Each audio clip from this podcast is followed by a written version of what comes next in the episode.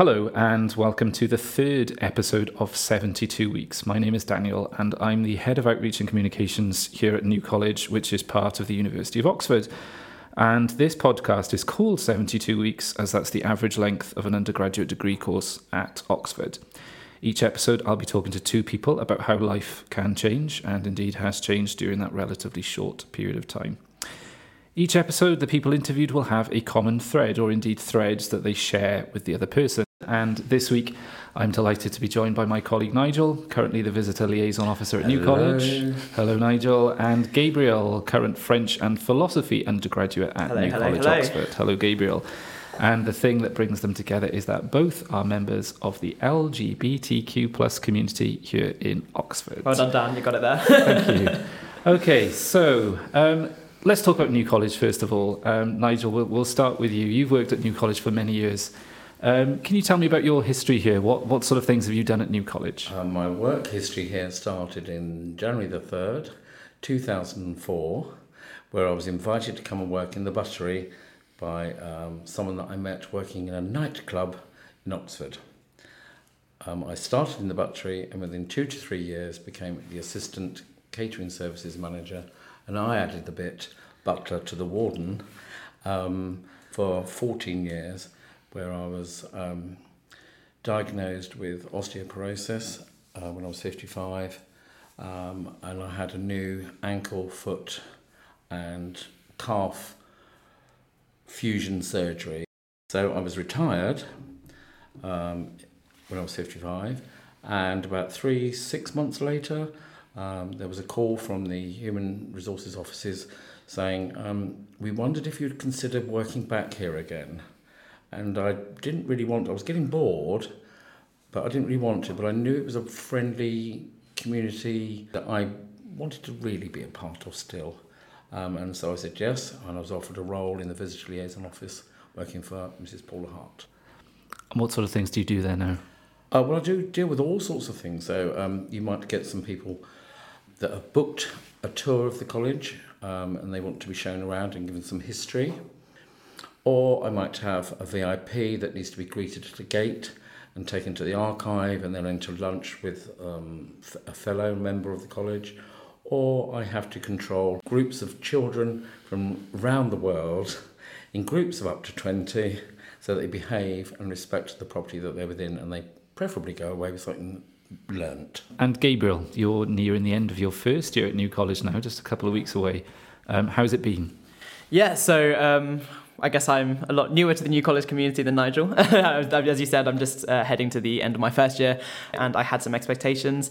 And to be honest, being at new college has very much um, not only hit those expectations, but really like exceeded expectations. Like people think Oxford is like you know, there's this kind of aura, is like oh, all they do is like they work hard, and all they do is they're in the library till twelve. And I'm, I was like, oh god, like I'm excited, but am I going to have like no life when I'm here? Um, but no, it's been absolutely amazing. Like the people that I've met and the things that I've done, it, I never would have thought I would have done. And how are you feeling about your upcoming exams? Oh God, don't don't say that. this is kind of like a little break from my exam. So I've got um, what's called prelims exams, which uh, which are kind of exams that first years do at the end of uh, at the end of their year, uh, which allows them to carry on to second year. So it's uh, you know kind of not too stressful, but at the same time you want to do you want to do well in them.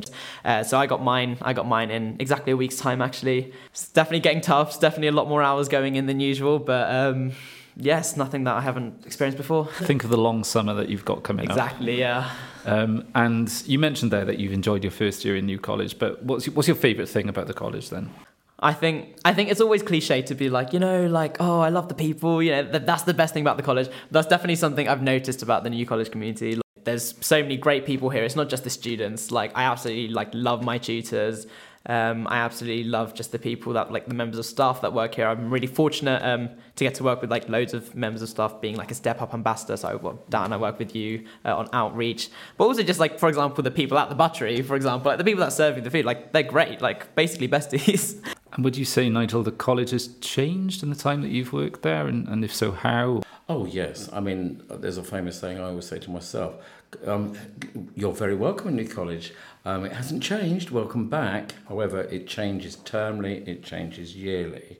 There's a common thread between the fellows, the warden, down to the pot wash, to the gardeners. if you're not friendly, then you don't tend to stick. And that's at any level, you know, with your pot washing, like I said, or if you're academic or anything, or socially, if there's something about your own personal nature that makes you feel part of the community and the family of New College. Yeah, I know, I definitely agree with that. Um, and let, us go back then, pre New College. Um, so, Nigel, can you tell us a little bit about where you're originally from and, and what you did after leaving school and, and your journey to New College? So, uh, stop me if I ramble, Dan. Um, gosh, let's do it very quickly as possible. Um, I was born in 1963 to um, a single woman. I was adopted by two lovely people uh, in southeast London, a little place called Eltham. Uh, and I just got on with growing up, which wasn't easy. Um, so I studied, well, I went to normal infant school and junior school. Uh, my mother, my family were very serious advocates of the local Methodist Church. My grandmother was a serious um, I would say almost academic, religious sort of person. Um, and I grew up with reading publicly. I grew up with singing in the choir two or three times a week. Um, that was your social. Um, swimming on a Monday, scouts on a Tuesday. We were kept very busy as children and very strict.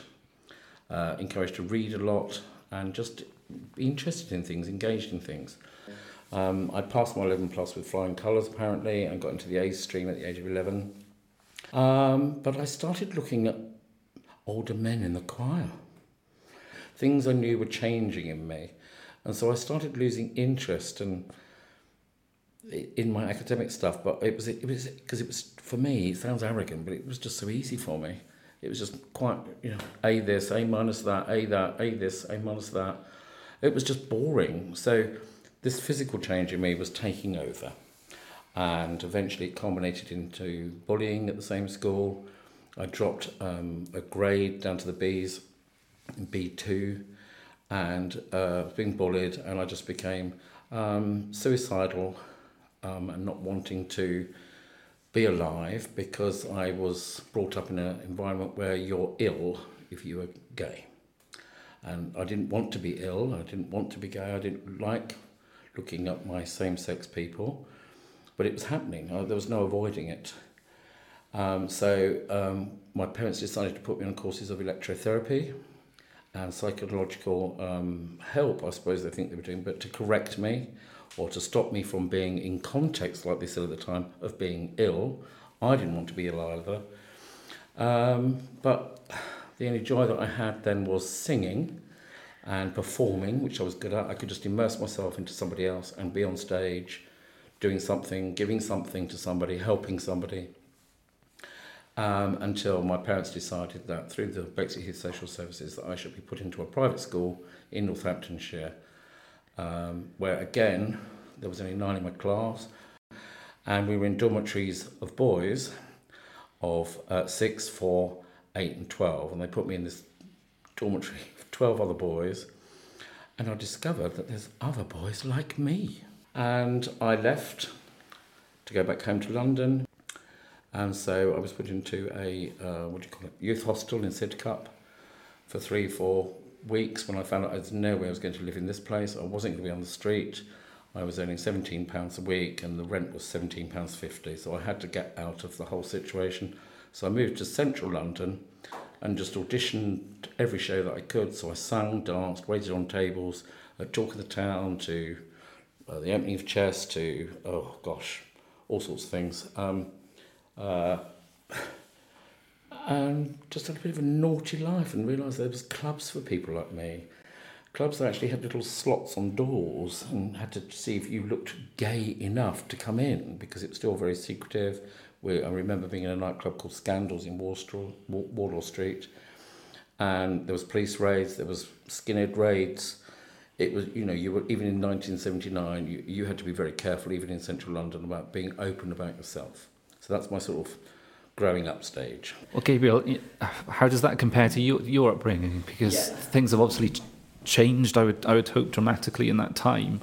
I think definitely like when it comes to like external factors, it's definitely changed a lot. Like um, I never felt like I couldn't be who I was. Like I think there was a there are there were definitely times when it was difficult and I thought I like maybe wanted to change who I was, but a, a little bit. But like there was never points where I was like I completely felt too isolated because you know I had a strong friendship group. And like even before like I came basically even before like I knew that I was something. Like my friends were saying things like oh yeah like Gabriel you know when you get a girlfriend like you know with a little nudge like if you got a boyfriend know you're definitely gonna tell us. Like yeah yeah yeah but like no no no I'd never get a boyfriend though. What do you mean? What do you mean? I'm like completely straight. Obviously they knew before I did. So when it came to when it came to um, kind of telling them it was like uh, oh, well fair enough.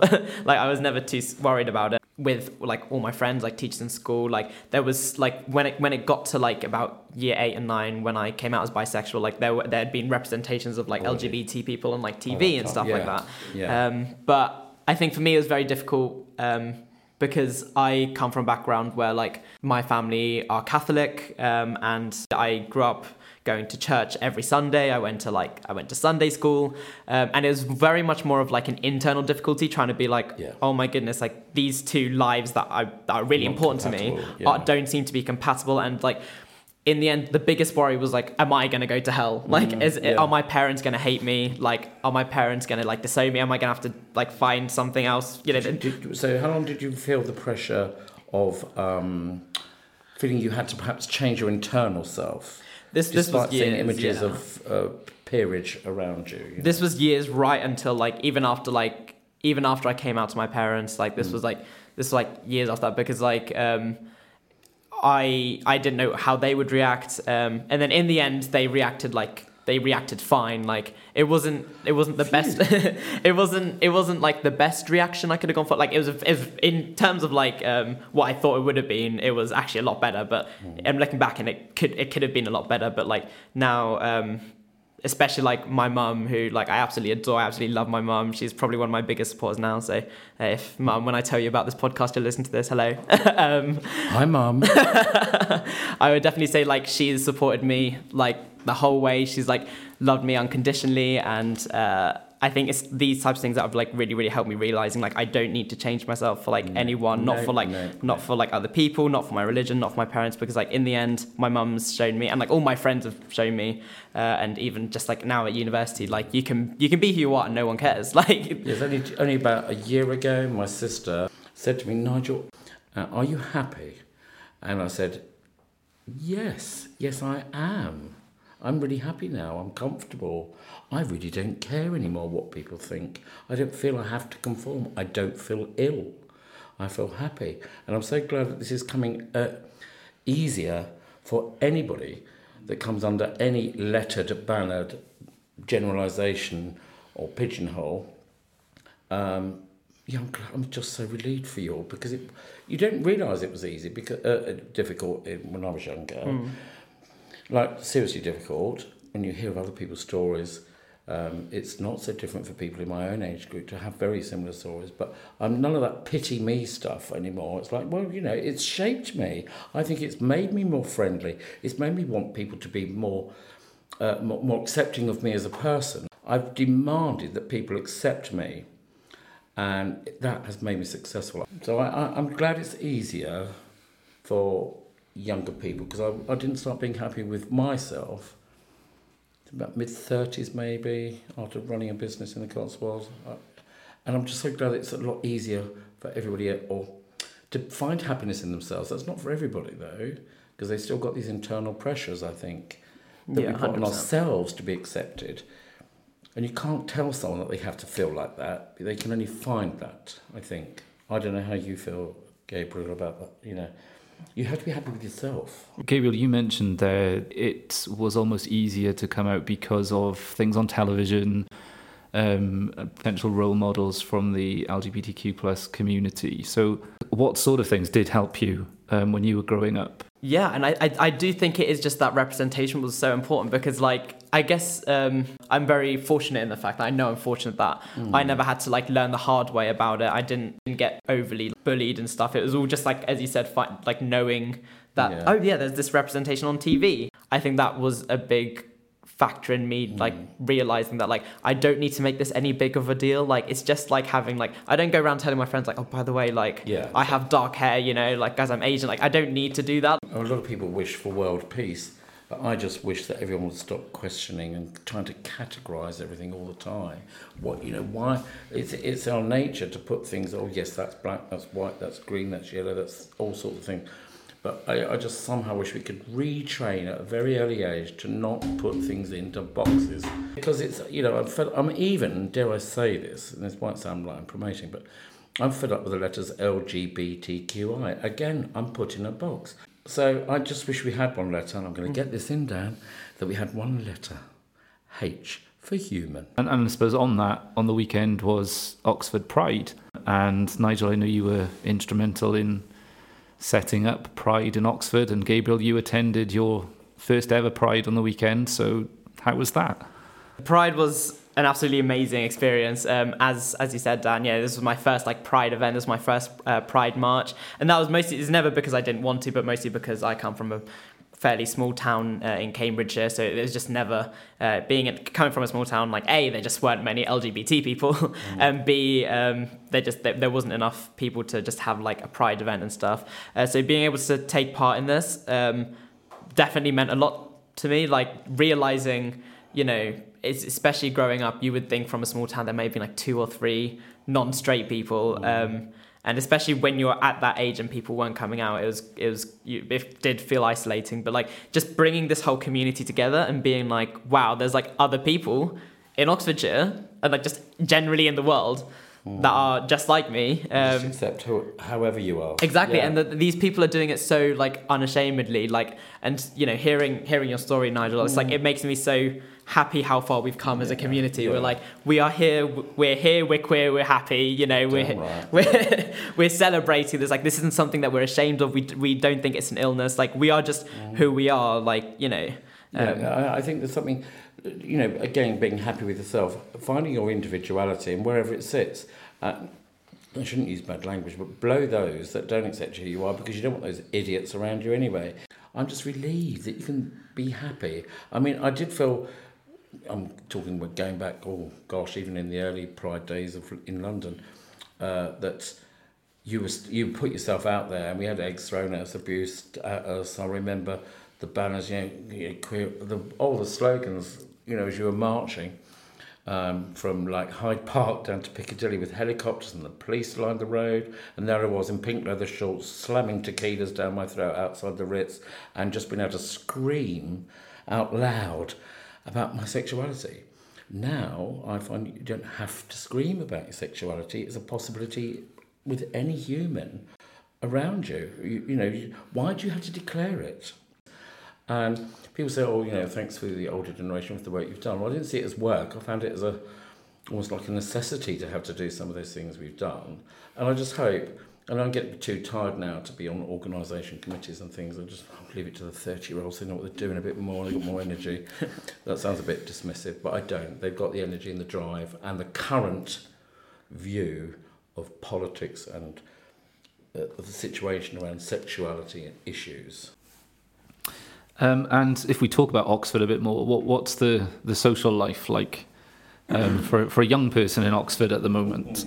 the gay scene, and I'm just using gay as kind of an umbrella Yeah. term just because that's just how colloquially I've just always said it. The gay scene at Oxford is actually so fun. Like, there are so many gay people in Oxford. Like, um, that's something like not only me and Nigel have been talking about, but like there's uh, me and my friends. Yeah, like city. it is. It feels so safe. It's so it feels so like it feels like such a community. What I do know, because it's, I think, because it's Oxford, because of its academic diversity as well, I quite feel it's cosmopolitan everywhere. Yeah, I think it's because I guess uh, at Oxford, I feel like there's like kind of less of a need to even like Mm. o- outwardly be like we are an LGBT friendly place because like Oxford is like the atmosphere at Oxford is just actually quite well Mm. broad, is quite welcoming, quite broad. We're quite a diverse community. Yeah. Because when I, so my partner and I of 36 years moved to Oxfordshire in 1994. So we bought a business in a village, maybe similar to the size village that you grew up in, Gabriel. And um, I changed my name from my family name, Turner, to um, Ewers. So that, and we made a story up um, to say that I was half brother, so the village wouldn't throw eggs in our door.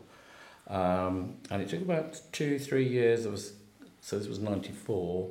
I was still hiding. Yeah, where we didn't want the village knowing. Um, and I think it was the, the people that lived in a very big house with very liberal views getting, we all know you're gay. And um, suddenly the walls went down and the place became very successful because we were, again, because of the chemistry of the village. And you mentioned your partner, um, Keith, there, and you were one of the first same sex couples to have their marriage blessed in New College. Well, I just asked the question outrageously. So Keith and I got married, well, we thought we were getting married in two, the year 2000. And we thought that we'd be able to use this bit of paper, this certificate that this priest had given us, um, would be enough to put into the government so that when we could legally marry, because we knew it was on the way, but uh, that it would be enough to be, that we would get a certificate. It wasn't. So I happened to be working sort of very juniorly at New College, and I'd like to be blessed at the chapel and then go on to the registry and get married. And it came to light that um, that we it was the second couple in there. I thought being Oxford and maybe new, even New College that we'd be like way down the line of that because it was way after the time when we legally could, I think. But it became apparent that if, Keith and I didn't make a legal commitment to one another, that um, my family would have rights over me that my partner wouldn't. And we'd been together for 30 odd years, and it was like, no, we've got to sort this. And it was great fun, and I'm so pleased and proud that I did it there because I've, I've seen other things go on in that chapel. I, I'm equally like, oh, that's beautiful. You know, when you see a young baby, and a couple come back after 10 years and get married, and I know them.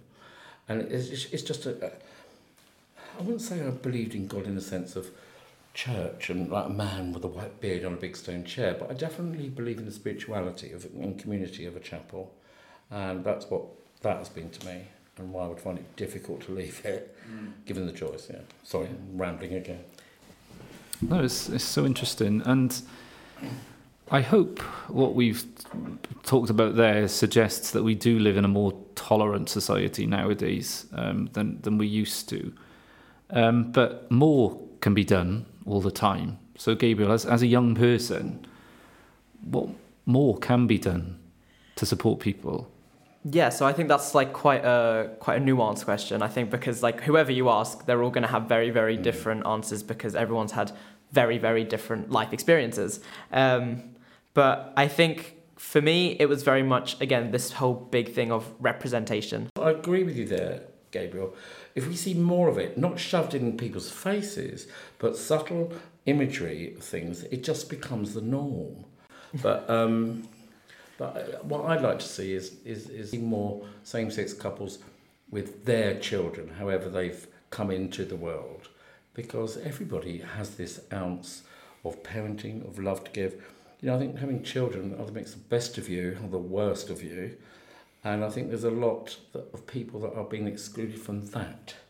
So you want the imagery change. Just that, Gabriel? No, I think there's definitely also very concrete things that also really need changing. Yeah. Um, I think, and this is just like my views completely, um, and I think it very much we need to move away from the individual and social and move to wider scale changes that actually affect big masses. Like I think now if I, you know, if my generation, if I feel like I don't need to say anything about my sexuality, I feel like that's not yeah. a big thing. And even if I did, they would you know welcome me with open uh, with open arms or even they would just treat me the same way as they did which is absolutely amazing. Um, but the thing is um, there's i think there's a lot of there's definitely a lot of performative uh, performative actions made around LGBT issues, and they are serious issues because you know worldwide, not everyone has the you know has the privilege like us that you know we can. And it's so sad that we have to call it a privilege, but mm. the privilege is just being ourselves.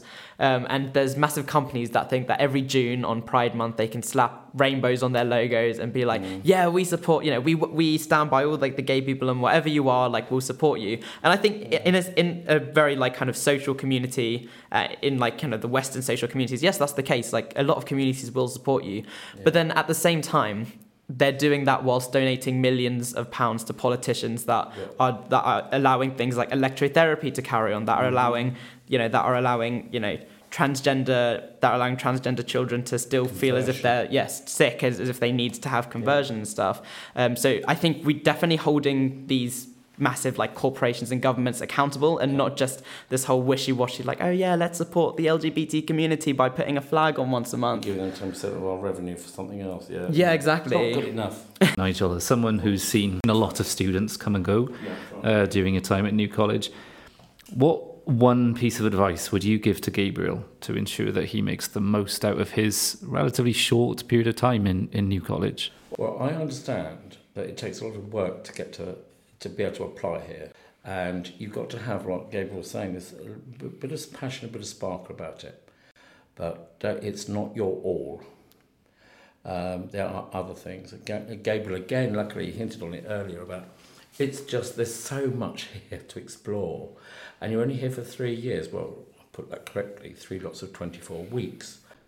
So try things while you're a student here because it's all here somewhere in some little corner of Oxford. You will find something to fit in to dive to, to divert your attention, whether that's uh, a six foot blonde with a moustache and a, and a torso like I don't know who, or um, someone that's like having ant races on a Sunday morning with full English breakfast. You know, just find yourself while you are here as well, because it will become your identity later.